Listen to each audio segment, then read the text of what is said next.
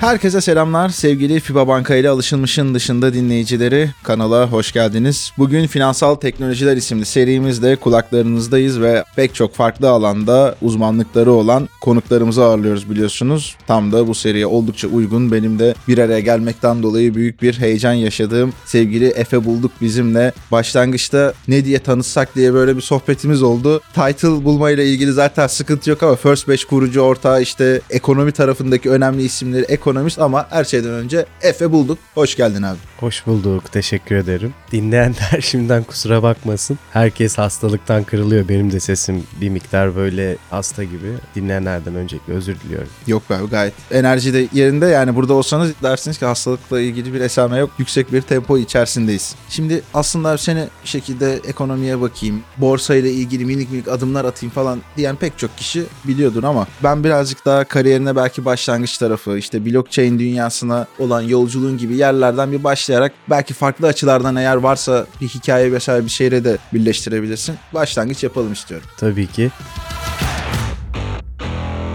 Ben üniversitede 15 yıl önce otururken hep sunum yapmaya geliyorlardı. Tabii yandan böyle insanlar vay be neler başarmış diyorsun bir yandan da uyuz oluyordum zamanın çoğunu böyle kendini anlatan insanlara. Ama anlatmadan da olmuyor. Olabildiğince hızlı ve verimli kullanarak zamanı neler yaptığımı anlatayım. Eğitimle başlayayım isterseniz hani böyle yapısal olarak adım adım gidelim. Ben Bilkent Üniversitesi'nde lisans hayatıma başladım. İktisadi İdari Bilimler Fakültesinden mezun oldum. Arkasından Paris'te yüksek lisans yaptım. Sciences Politique Paris School of International Affairs'ta. Bilkent'te iken bir yandan da iş yatırım orada böyle bir yatırım hub'ı gibi bir şey kurmuştu. Camdan iktisadi idare bilimleri. Orada trade yapmaya başladım. Benim finans camiasına giriş hikayem bu. Trade yapmaya başlama nedenim de işte günlük giderimi karşılayayım. Hani dışarıdan rahat yemek söyleyeyim falan o kafayla. Sonra işler iyi gitti. Hisse senedinden Forex'e biraz evrildim. Hatta benim arada çok bahsetmekten hoşlanmadım. Bir ikili opsiyon hikayem de var. Orada bayağı para da kaybettim. Son geri kazandım falan. Neyse ondan sonra enerji finansmanı üzerine çalıştım. Enerji arbitrajı, data modelleri. Sonra bir online Harvard Business School'da Business Finance diyorlar, iş finansmanı eğitimi aldım. Arkasından da MIT'de blockchain teknolojisi diye bir programı bitirdim. Eğitim kısmı bu. Profesyonel tarafta işte devlette üniversiteden sonra biraz çalıştığım, staj yaptığım dönem var. Ticaret Bakanlığı, Avrupa Birliği Bakanlığı, Meclis, Ekonomi Bakanlığı, Dünya Enerji Kongresi'ne çalıştım. Norveçli şirkete çalıştım. Çok büyük bir şirket. Alanında dünyadaki en büyük 3-4 şirketten biri. Böyle yani benim geçmişim bu şekilde. Ama asıl hikaye işte şeyde yazıldı. Böyle pizza parası çıkarmak için başladığım trade tarafı beni aldı götürdü başka yerlere getirdi. 2017 yılında ilk defa para artmaya başladı ciddi miktarda. 2018'de milyon dolar seviyesini geçtim. Ve o zamandan beri hem trade ederek işlem yapıyorum. Benim aslında baktığınızda 4 tane şapkam var. Bunlardan bir tanesi spekülatör. Yani o işte 2011'de Bilkent Üniversitesi'nin içerisinde iş yatırımın camdan odalarında başlayan serüven. Oradan spekülasyon yapıp para kazanıyorum. Yani spekülasyon ne al sat yapıyorum öyle bir kelimede ki bir an böyle hani şey gibi Kötü, anlaşılıyor. Vay insanlarım acaba falan diye Aynen. gidiyor ama aslında başka teknik bir terminolojisi var yani. Kesinlikle. Yani alıp satıyorum işte. Yani herkesin istediği gibi düşük fiyattan alıp yüksek fiyattan satmaya çalışıyorum ya da yüksek fiyattan açığa satmaya çalışıyorum. Onun haricinde bir tane yatırımcı kişiliğim var. O işte para kazandıktan sonra para mı var derdim var lafı var ya.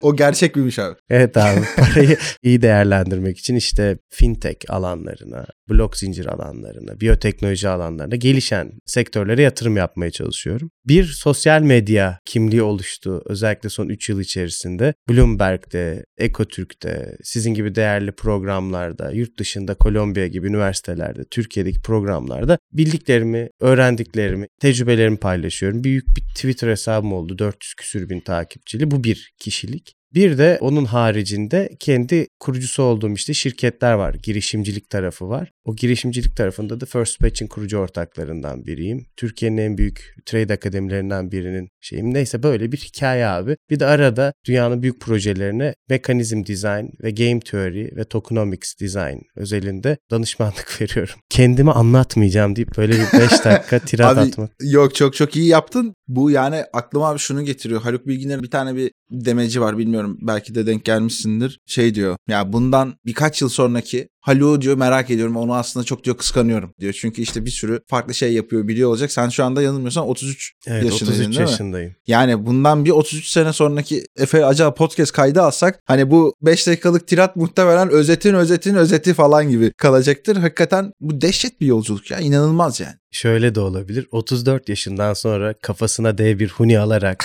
hayatını Ege'de bir kasabada geçirdi ve bitti falan. Yani her şeyi bir noktada bir kenara bırakmak isteyebilirsin belki ama huni olmaz diye düşünüyorum abi. Süper vallahi. Burada seni bulmuşken doğal olarak abi şunu sormam gerekiyor. Blockchain ile ilgili birkaç soru bekleniyor doğal olarak dinleyicilerimizden de. Bu teknolojiyle ilgili işte biliyorsun çok fazla bilmeden konuşan var. İşin yalnızca böyle coinler boyutunu ele alanlar var ama aslında böyle sözleşmeler ilk böyle akla geliyor ama onun da dışında çok değerli tarafları var. Sen bu durumu nasıl değerlendiriyorsun? Bu iş böyle nereye nasıl götürülmeli? Buradaki fırsatlar, dezavantajlar, bir yandan da korkulan işler ya birazcık da bu insanlar tarafından. Burada yorumları alalım. Öncelikle teşekkür ederim bu konuyu açtığınız için. Ben hayatın her alanına biraz bu böyle sanırım Avrupalılarla falan çok yaşamaktan olabilir. Ya da işte McKinsey gibi şirketlere çok hazırlandım. O yüzden böyle parça parça blok blok bakıyorum. Bir kitle var. Biz fakir bir milletiz. Yani bunu aşağılamak için söylemiyorum. Doğruyu bulmak için söylüyorum. İnsanlar para kazanma ihtiyacı var. Ek gelir yaratma ihtiyaçları var. İşte zamanında kripto paralara yönelim olmasının, şu an mevcutta halka arzlara, Borsa İstanbul'a yönelim olmasının temeli bu. Dolayısıyla bir yine fiyat spekülasyonu yani al sattan para kazanmak isteyen bir kitle var. Tabii bu zor bir alan finans. Yani hani kurtların olduğu, çok fazla parası olan insanların, çok fazla veriye erişimi olan insanların olduğu bir alan. O yüzden insanlar hani para kazanmaya çalışınca yem oluyorlar. Yem olunca da para kaybedince de burayı kötü biliyorlar. Dolayısıyla mesela Cumhurbaşkanlığının bir davetine katılmıştım. Orada da coinleri değil ama blockchain teknolojisini destekliyoruz diyor. Du Sayın Cumhurbaşkanı. İnsanlar da bir yere gidiyorum işte ABC Sanayi Kuruluşu'nun sahibi diyor ki ya ne çektik be coinlerden bizim bütün herkes önden para istiyor maaşlarını falan. Niye diyorum? İşte herkes coin oynayıp batırdı. Şimdi bir böyle bir kitle var. Bu kitlenin yüzü büyük ihtimalle 2024'te gülecek. Çünkü ekonomiler cyclical'dır yani döngüseldir. Nasıl ki zamanında Bitcoin ve diğer kripto paralar parladı, Arkasından onun dönemi bitti. Borsa İstanbul başladı. Büyük ihtimalle seçim sonrasında Borsa İstanbul'da gaz kesecek ve tekrar özellikle halving vesaireyle birlikte buraya bir ilgi akışı olacak falan. Böyle bir durum var. Özellikle işte Bitcoin spot ETF onayı falan.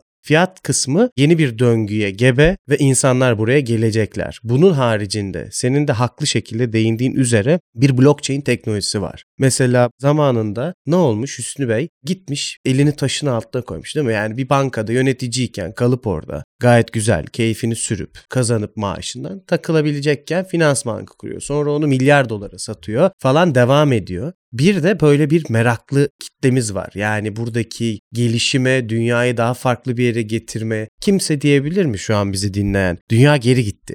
Hayır abi taşlarla birbirine vurup ateş çıkartan bir toplumdan şu an bambaşka bir noktadayız. Bankacılık da gelişiyor. Dolayısıyla bunu gören insanlar buradaki blok zincir teknolojisini buraya nasıl entegre edip verimliliği nasıl arttırırız diye düşünüyorlar bana kızacak olanlar olabilir. Ya onun da ne faydası var arkadaş ya falan diyorlar gerçekten. İşte Cüneyt Özdemir'in kanalına çıktım. Orada bir CFO yani finans müdürü beyefendi. Ya bunlar hep de Ponzi falan diyordu. Öyle olmadığını gördük. Bugün BlackRock mesela ETF başvurusu yapıyor. Dünyanın en büyük bankaları JP Morgan ONYX Onyx diye bir şirket kuruyor. Buraya borsanın üzerindeki işlemleri geçirdikleri falan filan. Teknolojik altyapısını sabaha kadar konuşuruz. Sorularınız varsa spesifik hani ne işe yarıyor bu diye sorun memnuniyetle anlatırım ama şu çok önemli. Şimdi fayda aldığınız birim fayda olaylardan sizin mevcut durumunuza göre çeşitleniyor. Ne demek bu? Sizin için çok önemli olmayabilir mesela hızlı para transferi. Ama 5 dakika sonra o para ihtiyacı olup o parayla hayati bir şey harcayacak insan için bir hayat. Dolayısıyla hızlı transfer orada bir hayat. Mesela self custody dedikleri yani aracı bir kurum olmadan kendi paranızı, kendi değerinizi saklayabilme sizin için önemli olmayabilir. Ama Ukrayna'da savaştan kaçan ve parasını yurt dışına çıkarmak isteyen insan için bir hayat. Lübnanlı için bir hayat. Suriyeli için bir hayat. Dolayısıyla bu kendi içerisinde tartışmaya açık bir konu. mevcutta bu Nakamoto konsensusuyla geliştirilen Bitcoin'in nasıl bir değer saklama ve transfer aracı olduğu ayrı bir tartışma konusu. Blok zincirin hayatımıza neler getireceği ayrı bir tartışma konusu. Teknolojisi de çılgın ve çok verimliliği arttıracak özelliklere sahip bir alan. Aslında orada hayatı kurtaran teknoloji blockchain teknolojisinin sağlamış olduğu şey öyle değil mi? Birkaç tane abi sektörel bazda yani işin hani finans boyutunu da belki ele alarak veya biraz önce söylemiş olduğun gibi daha böyle net bir şekilde hızlı para transferi gibi konularda birkaç örnek verebilir misin? Çünkü burada bence yani ben de dahil olarak söylüyorum bu arada. Bunun değeri eyvallah konuşuyoruz ama tam olarak şurada şunu yapabilir, burada bunu yapabilir. Eminim ki daha keşfedilmeyen alanı vardır ama şu anki günümüzden birkaç nasıl toparlarız burayı? Süper. Bu da çok değerli çünkü insanlar ya burada ne var, ne işe yarar falan diye çok gelince ben de kendimi bu kasta çok kuvvetlendirmeye çalıştım ve en çok almaktan keyif aldığım sorulardan bir tanesi. Çünkü bu soruları cevapladıkça toplumda karşılık buluyor. Ha gerçekten işe yarıyormuş diyor insanlar. Bu girizgahtan sonra bir işimize dönelim. Şimdi Bitcoin tarafında Nakamoto konsensusuyla çözülen temel sorunlardan bir tanesi double spending yani ikili harcama sorununun ortadan kaldırılması. Bu da aslında baktığınızda konsensus yani bir insanların birbiriyle anlaşmasıyla çözülüyor. Bunu da biraz daha geri götürdüğümüzde zaten bizim noter ve bankacılık hizmetlerini neden kullandığımıza dair net bir fikir sahibi oluyoruz. Niye banka kullanıyoruz? Çünkü normalde ya güvenmediğimiz ya da erişimimiz olmayan birine bir şey transfer etmek için kullanıyoruz ve orada aracı güvenli bir kurum demek bizim için banka. İşte sevgili Özgür Demirtaş, Özgür Hoca bunu çok güzel bir videoyla anlatmıştı. Siz gidiyorsunuz bankada birine para veriyorsunuz o da karşı taraf aktarıyor ya da devlet ev satıyorsun noter orada kaşe basıyor gibi. Yani dolayısıyla burada odaklanmamız gereken birincil fayda noter vari hizmetleri teknolojiden faydalanarak otomatik ve insana güvenmeyecek şekilde ölçeklenebilir olarak hayatımıza sokan bir teknoloji. Ne demek bu? Milyarlarca işlemi hiç kimseye güvenmeden sıfır hatayla uzun süre yapabilirsiniz. Bitcoin'de mesela bir hacklenme durumu ya da bir çökme hiç yaşanmadı. Şimdi gelelim sektörel olarak sorunuzun cevabına ki bence bu daha önemli. Çünkü insanlar örneklerle cevap duyduğunda çok daha tatmin oluyorlar. Şimdi gayrimenkul sektörüne odaklanalım. Gayrimenkul sektörü biliyorsunuz insanlar Türkiye'de, Çin'de falan bu ülkelerde ev almayı yatırım aracı olarak görüyor ki ev inanılmaz kazandırdı son 1-2 yılda gayrimenkul sektörü. Evi aldın. Evi aldıktan sonra satmaya çalıştığında ayvayı yedin. Niye? Çünkü illikit bir aset. Yani likit olmayan bir aset. Borsada hisse senedini tak diye akşam satmak istedin mi satabiliyorsun. Ama evi satmak o kadar kolay değil. Emlakçı gelecek. Emlakçı fotoğrafını çekecek. O evi almak isteyen birini bulacaksın falan filan. Böyle durumlar bir verimsizlik ortamı yaratıyor finans piyasalarında. Şimdi blok zincir bunu nasıl çözebilir? Şöyle çözebilir. Evi tokenize ettiğiniz düzlemde benim 10 milyon liralık bir evim var diyelim. Bu evi 10 milyon lira verip alacak insan sayısı Türkiye'de 100 bindir. Ama siz evi tokenize edip hisselere böldüğünüzde ve bunu da teknolojiden faydalanarak size zarar vermeyecek bir şekilde dolandırıcılık olmayacak şekilde yaptığınızda bu sefer evle ilgilenen insan sayısını arttırıyorsunuz. Ne gibi? 10 milyonluk bir evi ona bölerseniz birer milyonluk 10 kişiye satabilirsiniz. Dolayısıyla satılabilirliğini arttırıyorsunuz. Evin ikincil piyasasını, oradaki türev piyasasını arttırıyorsunuz, çeşitlendiriyorsunuz. Bu büyük bir zenginlik. Onun da ötesinde bizim mevcut noter hizmetlerimizde yani eminim hepimiz beni dinleyen herkes bir notere girmiştir. Şöyle noterin duvarındaki şu dosyalara bakmıştır. Dürüst olalım. Ve ulan ne kadar çok kağıt harcanmış ya acaba bu dosyaları nereye kaldırıyorlar falan diye düşünmüştür. Burada inanılmaz yolsuzluk döndürülebilir. Dosyalar yanabilir, kaybolabilir, erişim sıkıntısı var. Yıl olmuş 2023. Biz hala bunları böyle frankafon sisteminde imza kaşe bir de şuraya imza okudum anladım yazarsanız. Bunları yapmak mantıksız ve bunların olmaması gerekiyor. Hadi diyelim bu da oldu. İşte DeFi dediğimiz şey mesela. Bak şunu da kabul ediyorum. Bizi dinleyenler sinirlenmesin. Burada bir radikal kitle var. Ve bu radikal kitle blok zincirden bahsediyorum. İnsan doğasından kaynaklı dokunduğu her şeyi kirletiyor. Mesela bu DeFi dedikleri yani DeFi ne demek? DeFi diye yazılıyor. Decentralized Finance. Merkeziyetsiz finans. Yani arada aracı kurumların olmadığı kodlara güvenerek insanların finansal hizmetler aldıkları bir sistemden bahsediyoruz. Amma ve lakin yine tasarlayan insan olduğu için ve insanlar hep daha fazlasını kazanmak istediği için hep daha fazlası arada böyle kötü örnekler çıkıp burayı yok ediyor.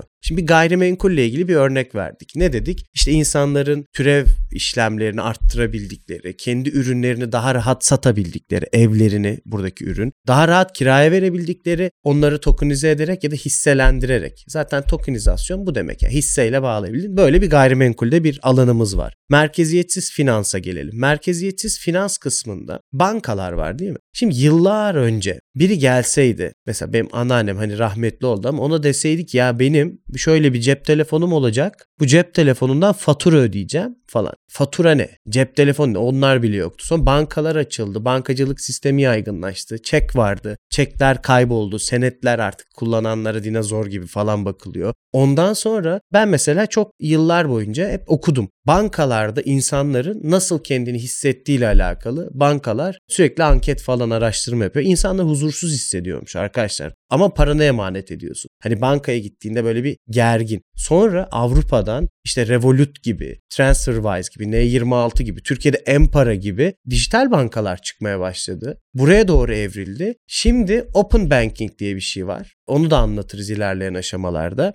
Dolayısıyla zaten finans sistemi kendi içinde evriliyor. Bunun neden evrildiğini anlamazsan DeFi'nin merkeziyetsiz finansında nasıl fayda sağlayacağını anlayamazsın. Bir, teknoloji var insanlar banka şubesine gitmek istemiyorlar. İki, insanlar bankalara kredi kartı için aidat maydat ödemek istemiyor arkadaşım artık. Birçok kişi yine bizi dinleyen kredi kartı aidat 250 liraya. Ben ne ödeyeceğim kardeşim bunu? Zaten paramı oraya park etmişim diyor. Şimdi bu kafa DeFi kafası tamam mı? Bankaların şubelerine harcadıkları paraları, çalışanlarına harcadıkları paraları kısması gereken bir döneme doğru gidiyoruz. Bu zaten merkeziyetsizliğe doğru geçiş. Çünkü oradaki o merkezi yapıların getirdiği maliyet insanlar tarafından makul olmayan bir şekilde karşılanıyor. Gelse biri sana kartından her yıl 250 lira aidat mı keseyim yoksa bende paran durduğu için sana ekstra 2000 lira mı vereyim dese bence cevap çok basit öbürünü seçersin. Mesela Initial Litigation Offering diye bir şey var. Amerika'da ve Türkiye'de de dava açacak adam ya da kadın parası yok. Ama davayı açsa kazanacak.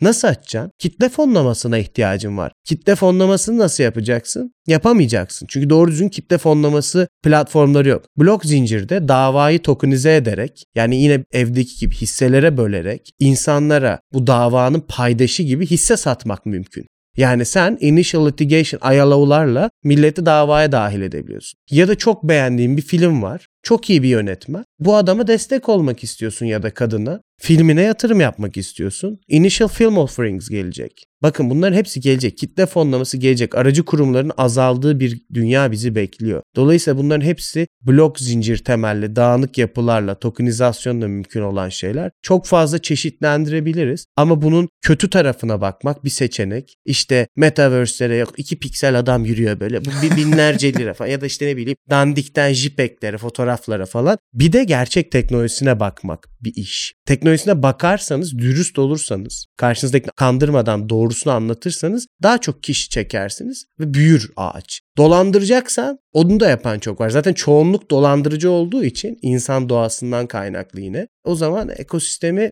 yok ediyorsun. O zaman blok zincir dediğimiz şey software as a service yani SaaS dediğimiz Web2'ye hizmet eden bir şeye doğru evriliyor. Şu an o noktadayız. Süper. Şimdi bu aslında merkeziyetsizleşme bir yandan da biraz özgürlüğü de temsil eden bir noktaya doğru götürüyor bizi diye konuşuluyor. Olayın zaten hani teknik açıdan olan şeylerini konuştuk ama bir Efe bulduk için finansal özgürlük nedir diye sormak istiyorum. Cevaplaması son derece zor bir soru. Mesela benim bir arkadaşım var. Benle birlikte çalışmaya başlamıştı. Şu anda Dünya Bankası'nda çalışıyor. Bir gün oturduk. İşte benim dağınık cüzdanlara bakıyoruz. Ya dedi sen ne yapıyorsun ya? Niye çalışıyorsun ya dedi. Neden çalışmayacağım dedim. Çok param var dedi. Uçak falan hani özel jete bin falan diyor ya da işte lüks şey yap. Abi finansal özgürlük kafada biter. Ne kadar çok harcıyorsan o kadar çok kazanma ihtiyacın oluyor. Hiçbir zaman finansal olarak özgür olamıyorsun. Önce kendini tanıman lazım. Hani ben burada diğer insanlar gibi şu kadar para kazanırsan finansal özgür olursun demeyeceğim. Çünkü çok para kazandım, kazanıyorum. Finansal özgür müyüm? Değilim bence. Çünkü kafa yapım orada değil. Evet para kavramı hayatımdan çıktı. Düşünmüyorum abi parayı. Yani bir yerde bir şey alırken, bir yere giderken hiçbir zaman düşünmüyorum. Ama finansal olarak özgür müyüm? Değilim. Çünkü çok fazla çalışanım var. Çok fazla sabit giderim var. Finansal özgürlük senin hayatını ne kadar optimize edebildiğin. Günün sonunda hepimiz mutlu olmak için yaşamıyor muyuz? Bu para mutluluğa bizi götüren bir araç değil mi? Siz mutlu ne kadar sadeleştirebilirseniz hayatınızı ama mesela bu formül olarak söyleyelim. Diyelim aylık 2000 dolar harcıyorsun. Demek ki yıllık 24 bin dolar harcıyorsun. İşte burada bir çarpan koyuyorlar. Ben 33 yaşındayım. 70 yaşında öleceğimi düşünsek 70 eksi 33'ten çıkartıyorsun yıllıkla çarpıyorsun. Diyorsun ki senin bu 70 yaşına kadar hiç çalışmadan hayatını geçindirebileceğin benzer standartta parayı kazanıyorsan enflasyonu falan da ekliyorsun. Finansal olarak özgürsün diyor. Bence finansal özgürlük çok kavramsal bir şey. Kafada başlar. İnsanların şunu kabul etmeleri lazım. Kendini en verimli olduğun alanda çalışırken bulmuyorsan, kendini huzurlu ve mutlu bulmuyorsan, harcamalarını optimize etmiyorsan, yani senin eşin gelip de ya hayatım işte 5. ayakkabıyı alalım çocuklara. Öyle olursa zaten finansal özgür falan olamazsın. Geçen çok sevdiğim bir grup insanla oturdum sohbet ediyorum. Kızıyorlar bana. Diyorlar ki ya biz nasıl yatırım yapacağız abi? Zaten kazandığımız gidiyor. Abi dedim sen akıllı fikirli bir adamsın. Excel falan kullanmayı da biliyorsun. Hadi Excel'i boş ver deftere yazarsın. Var mı senin harcamalarını yazdığın bir defterin? Bugün bizi dinleyen kaç kişinin harcamalarını, gelirlerini, giderlerini yazdığı bir defter var? Yok. Böyle finansal özgürlük olmaz. Benim var yıllardır. Ne kadar harcadığımı biliyorum. Babama ne kadar para yolladığımı, kardeşime ne kadar destek olduğumu, şirketimde çalışanlara ne kadar sigortaya, vergiye ne gittiğini. Ne yapıyorum? Gelirlerimi maksimize etmeye, giderlerimi minimize etmeye, bu süreç zarfında da arttırdığım birikimleri doğru yatırıma dönüştürüp bir an önce kahrolası finansal sistemle bağımı kesmeye çalışıyorum. Finansal özgürlük bu dengeyi çok iyi kurmaya deniyor bence. Aslında olayın en temel mantığı yani o biraz önce bahsetmiş olduğum maksimize ve minimize etme şeyi bulunduğun ölçek fark etmeksizin aslında geçerliliğini koruyan önemli bir yaklaşım yani. Kesinlikle katılıyorum. Burada da finansal okuryazarlık çok önemli. Az önce anlattığım bence direkt onunla bağlantılı. Evet. Bu arada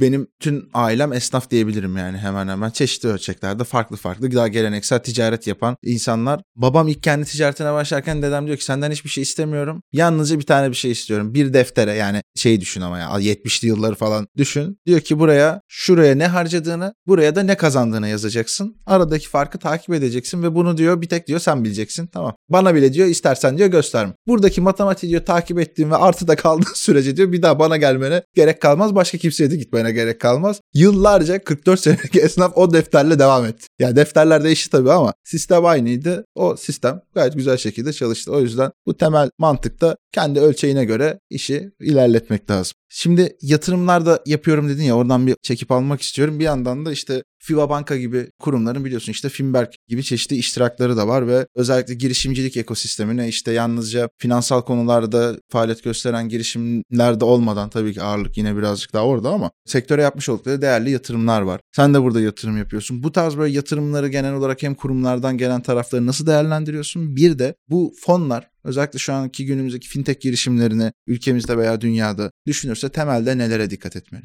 son derece faydalı ve değerli görüyorum özellikle. Keşke bir ülkenin gelişmesi için burada verimlilik çarpanını arttırman lazım. Basit ve net. Hani bu tartışmaya açık bir konu değil. Bunu dünyada anlatan Daron Acemoğlu gibi değerli profesörler var. Sen bir birim emekle, bir birim kapital parayla fazla üretmiyorsan o zaman kalkınamazsın yani. Bankalar güzel iş yapıyor, para kazanıyor. Verdikleri hizmet ortada. Holdinglerin birçoğu ortada. Sen eğer ki böyle inkübasyon merkezleri, girişim fonları kurmuyorsan hep böyle birlikte kalırsın. Yani çok büyük banka olmak için ya da çok büyük ülke olmak için bunları arttırmak lazım. O yüzden son derece değerli görüyorum. Ve bir sürü değerli, benim de çok şey öğrendiğim insanlar var. Bir sürü girişimler var. Ama bence bu kültürün oturması lazım birazcık. Yani bu bir kültür. Mesela bir örnek anlatayım hayatımdan bir anekdot. Ben üniversitede okurken Kolombiya Üniversitesi'ne gitmek istiyorum. Ve orada paso yazışıyorum falan kabul komitesiyle. Diyorum ki ben hani oraya gelmek istiyorum nasıl girebilirim falan. Bir gün oradaki hocalardan birinin Ankara Bilkent'e geleceği tuttu. Bir konuşma yapmak için. O zamanlar daha ilgili YÖK yasaları çıkmamış. Hani üniversite daha rahat falan. Kahve içebilir miyiz? Ben de öğrenciyim. Kovalıyorum adamı. Tabii ki falan dedi. Oturduk. Ya dedim bizim çok alakalı değil ama kafa yapısını anlamak için çok önemli bir örnek. Ya dedim biz Türkiye gibi ülkeler bu middle income trap yani orta kazanç tuzağından niye çıkamıyoruz? Bak şimdi dedi. Bu sorunu unutma. Ben konferansta cevaplayacağım panelde. Neyse panel gidiyor soru cevap kısmına geçildi. Adam bana döndü. Soruları almadan önce bir tane sizin öğrencilerden birinin sorusunu cevaplamak istiyorum dedi. Böyle göz kırptı falan. Ben de oturuyorum köşede. Buradaki kaç kişinin babası üniversite mezun dedi. Hemen herkes el kaldırdı. Kaç kişinin annesi üniversite mezun dedi. %90'ımız falan el kaldırdık. Kaç kişinin dedesi üniversite mezun dedi. Belki %20 kaldırdı onlar da hukukçu. Kaç kişinin anneannesi %10. Herif bana döndü. This is what we call silent revolution dedi. Şimdi buradan bunu niye anlattım? Şu yüzden anlattım. Sessiz devrim diye bir şey var. Hemen bugün yatırım yapıp yarın karşılığını almak diye bir kafa yok. Kültürü oluşturmak lazım. Girişimcilik de bir kültür girişimcilik kültürünü oluşturabilmek için nesillere ihtiyaç var. Üniversitelere gidip konuşma yaptığımda Boğaziçi'ne, ODTÜ'ye, Sabancı'ya, Koç'a, Bilkent'e şunu anlatıyorum çocuklara. Çocuklar zengin olmak istiyorsunuz. Çok güzel bir fikriniz de var. Bak ben iki tane exit yaptım. Ama karşındaki adam, kadın risk sermayesi. Salak değil. Sen doğru düzgün bir değerleme modeliyle işini değerlemezsen, doğru düzgün bir nakit akışı tablosu hazırlamazsan parayı bulamazsın. Yapman gereken birinci şey beni dinleyen girişimci kardeşim. Doğru tema seçeceksin herkes AI konuşurken sen gidip de kaldıraçlı mekanik sistemler hazırlamaya falan çalışıyorsan, çıkrık mıkrık hazırlıyorsan kimse para vermez. Dolayısıyla bir temayı seçmek önemli. İkincisi doğru iş akışı şemasını kurmak, ekibi doğru kurmak çok önemli. Üçüncüsü doğru değerleme, doğru nakit akışını oluşturmak önemli. Dördüncüsü ve bence en önemlisi devamlılık. Bunu devamlı şekilde yapmak çok önemli. Dolayısıyla bunları yaparsanız parayı daha rahat bulursunuz. Türkiye'deki yatırımcılara da çok hani haddime düşmeyerek yurt dışında çoğu şirket %10'u 15'ini hadi taş çatlasın 20'sinden fazlasını almaz. Niye? Elinde avucunda her şeyi alırsan adam çalışması ya da kadının bir nedeni kalmıyor. Bizdekiler de yamyam gibi böyle. Sana para vereyim hepsini bana ver. E o zaman abi çalışmaz ki adam. Bu algı çok şükür kırıldı ama. Evet kırıldı. Yani var yine devam eden ama Kesinlikle. hani bizim de dahil olduğumuz kurum içi girişimcilik süreçlerinde falan hiç değilse bir %25 bandı belirleyelim maksimum oraya çıkalım. Çünkü şey gerçekliği de var. Exit yaptıracaksan bu işe hedef oysa yaptırmaya da bilirsin ayrı mesele de. Yeni yatırımcılar gelecek ki bu şirketin de değerlemesi de artabilsin yani bir şekilde. Başka bir smart money kaynakları yani paradan hariç de işin büyümesini sağlayacak önemli bir network'ü ortaya koyamazsa bu iş nasıl ilerleyecek? Yani bir kişiyle iki kişiyle olmaz ki. İşte bu da kültür abi. Yani Finberg gibi kuruluşlar gelecek.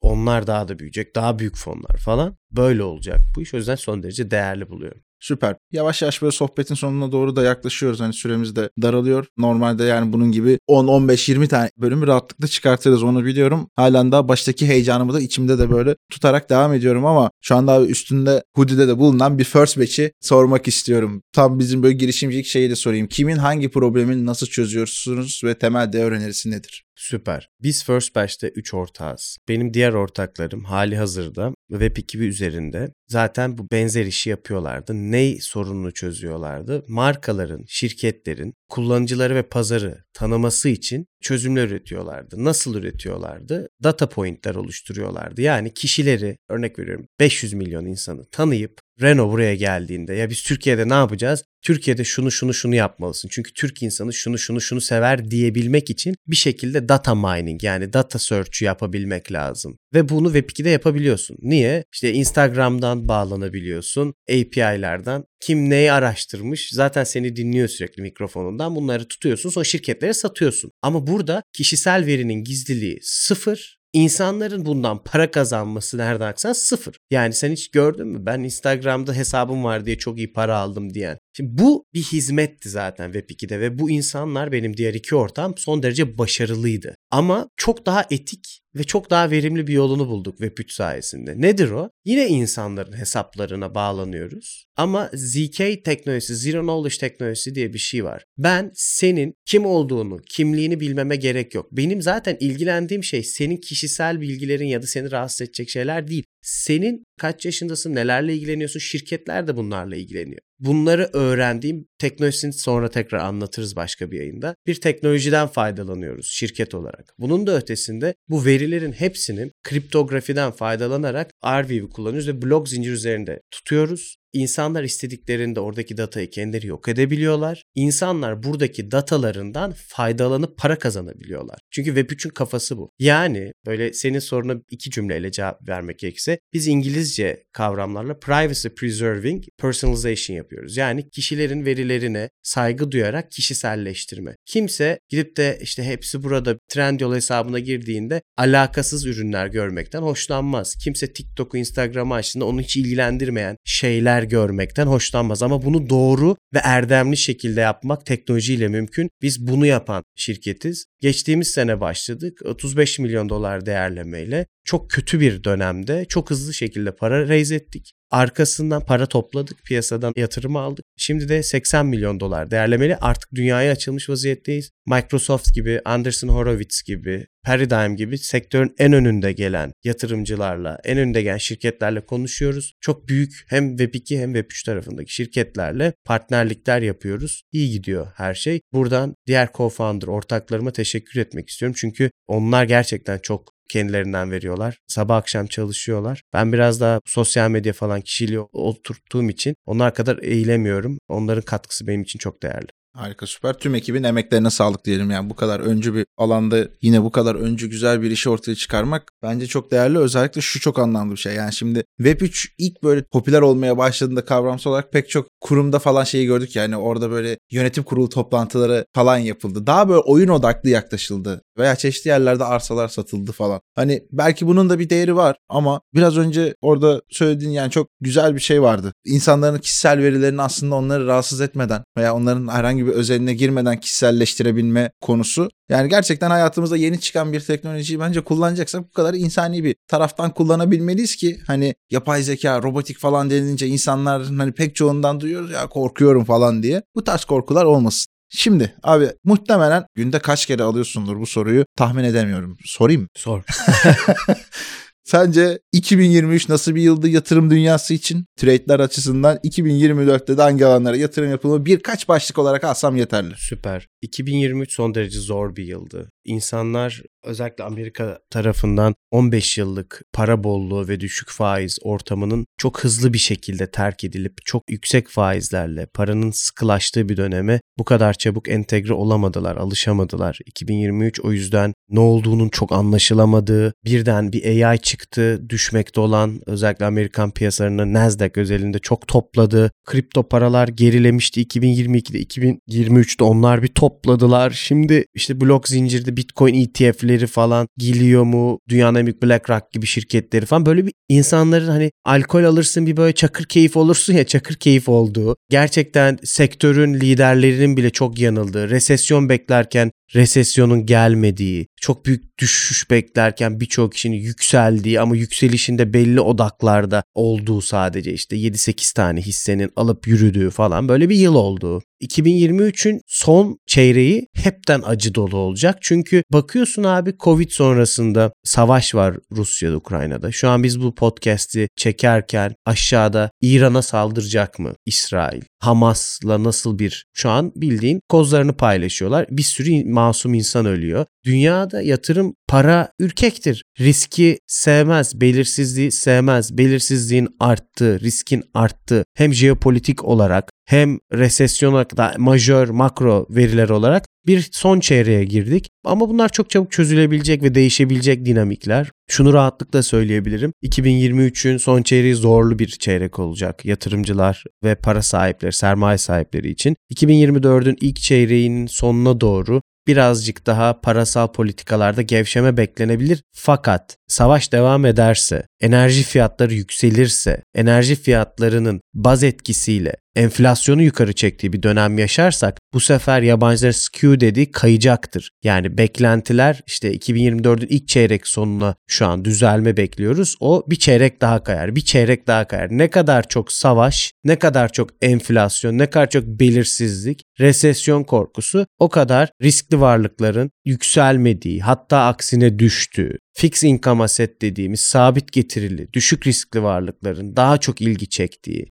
emtiaların petrol gibi, altın gibi daha çok yatırımcılardan ilgisini çektiği bir dönem bizlerle birlikte olur. Blok zincir özelinde de Kasım'da bir ETF onayıyla alakalı kararlar verilecek. Ardından ocağa diktiler topu. Zaten işte ilk çeyrek sonuna doğru Bitcoin halving yani yarılanması var. Heyecanlı, son derece aktif bir dönem bekliyorum. Özellikle 2024'ün ilk çeyreği hem blok zincir için, oradaki yatırım yapan insanlar için hem küresel piyasalardaki insanlar için son derece belirleyici ve aktif olacak gibi görünüyor. Harika. O zaman kapanışa doğru giderken hemen hızlı sorum. İlerleyen günler için planladığın gerçi yani çok fazla şey yapıyorsun bir yandan ama başka projeler var mı? Bir de son olarak kişisel veya profesyonel böyle bir kendime şu hedefi koydum oraya doğru da koşmaya çalışıyorum diyecek olduğum bir şey varsa alabilirsek çok sevinirim. Şu an 4 tane şirket ve 100 küsüre yakın çalışan var. Şirketleri profesyonelleştirmeye, kurumsallaştırmaya çalışıyorum. İçeriye profesyonel kişiler almaya çalışıyorum. Benim ilk günden itibaren bir hayalim var. İnsanlara yatırımı kolaylaştırmak gerekiyor. Çünkü doktorlarla konuşuyorum, mühendislerle konuşuyorum. İnsanlar yani doktor operasyona gidiyor, hasta görüyor, yatırım yapamıyor abi yani. Onu sürekli böyle onu alayım, bunu satayım falan. Bunlar insanların zaten doğasına uygun hareketler değil. O yüzden bunları otomatikleştirip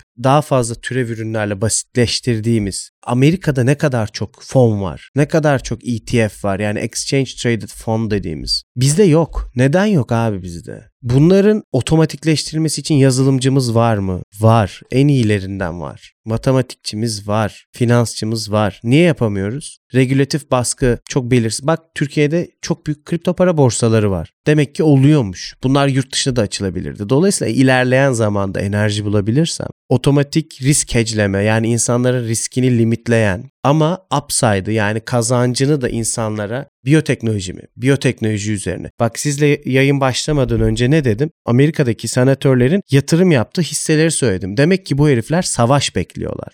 Normal bir insan bunları takip edip bulamaz. Ama bulsanız doğru dönemde insanların yatırımlarını doğru piyasalara aktarabilirsiniz. Böyle bir ürün geliştirmek planım var. Geliştirdim aslında da üzerine daha eğilmek lazım. Ama önce mevcut şirket ve mevcut çalışanların hayatının kolaylaştırılması, karların maksimize edilmesi, verimliliğin arttırılması, sonrasında yeni buluşlar, yeni atılımlar. Benim için öyle bir zaman. Harikasın abi. Çok da keyifli bir sohbet oldu. Onlarca bölüm yapılabilir bunun arkasında. Ağzına sağlık, vaktine sağlık. Bir de bu yani paylaşımları gerçekten samimi bir şekilde böyle ortaya koyduğun için bu kadar mütevazi bir yaklaşımla tüm bunları bizlerle ve sevgili dinleyicilerimizle paylaştığın için hepimiz adına çok da teşekkür ediyorum. Estağfurullah. Beni davet ettiğiniz için ben teşekkür ederim. Bizi dinleyenlere de ayrıca teşekkür ederim. Umarım keyif almışlardır. İyi insan olmak bedava abi. O yüzden herkese iyi insan olmaya özendirmek lazım. Çok sağ olun.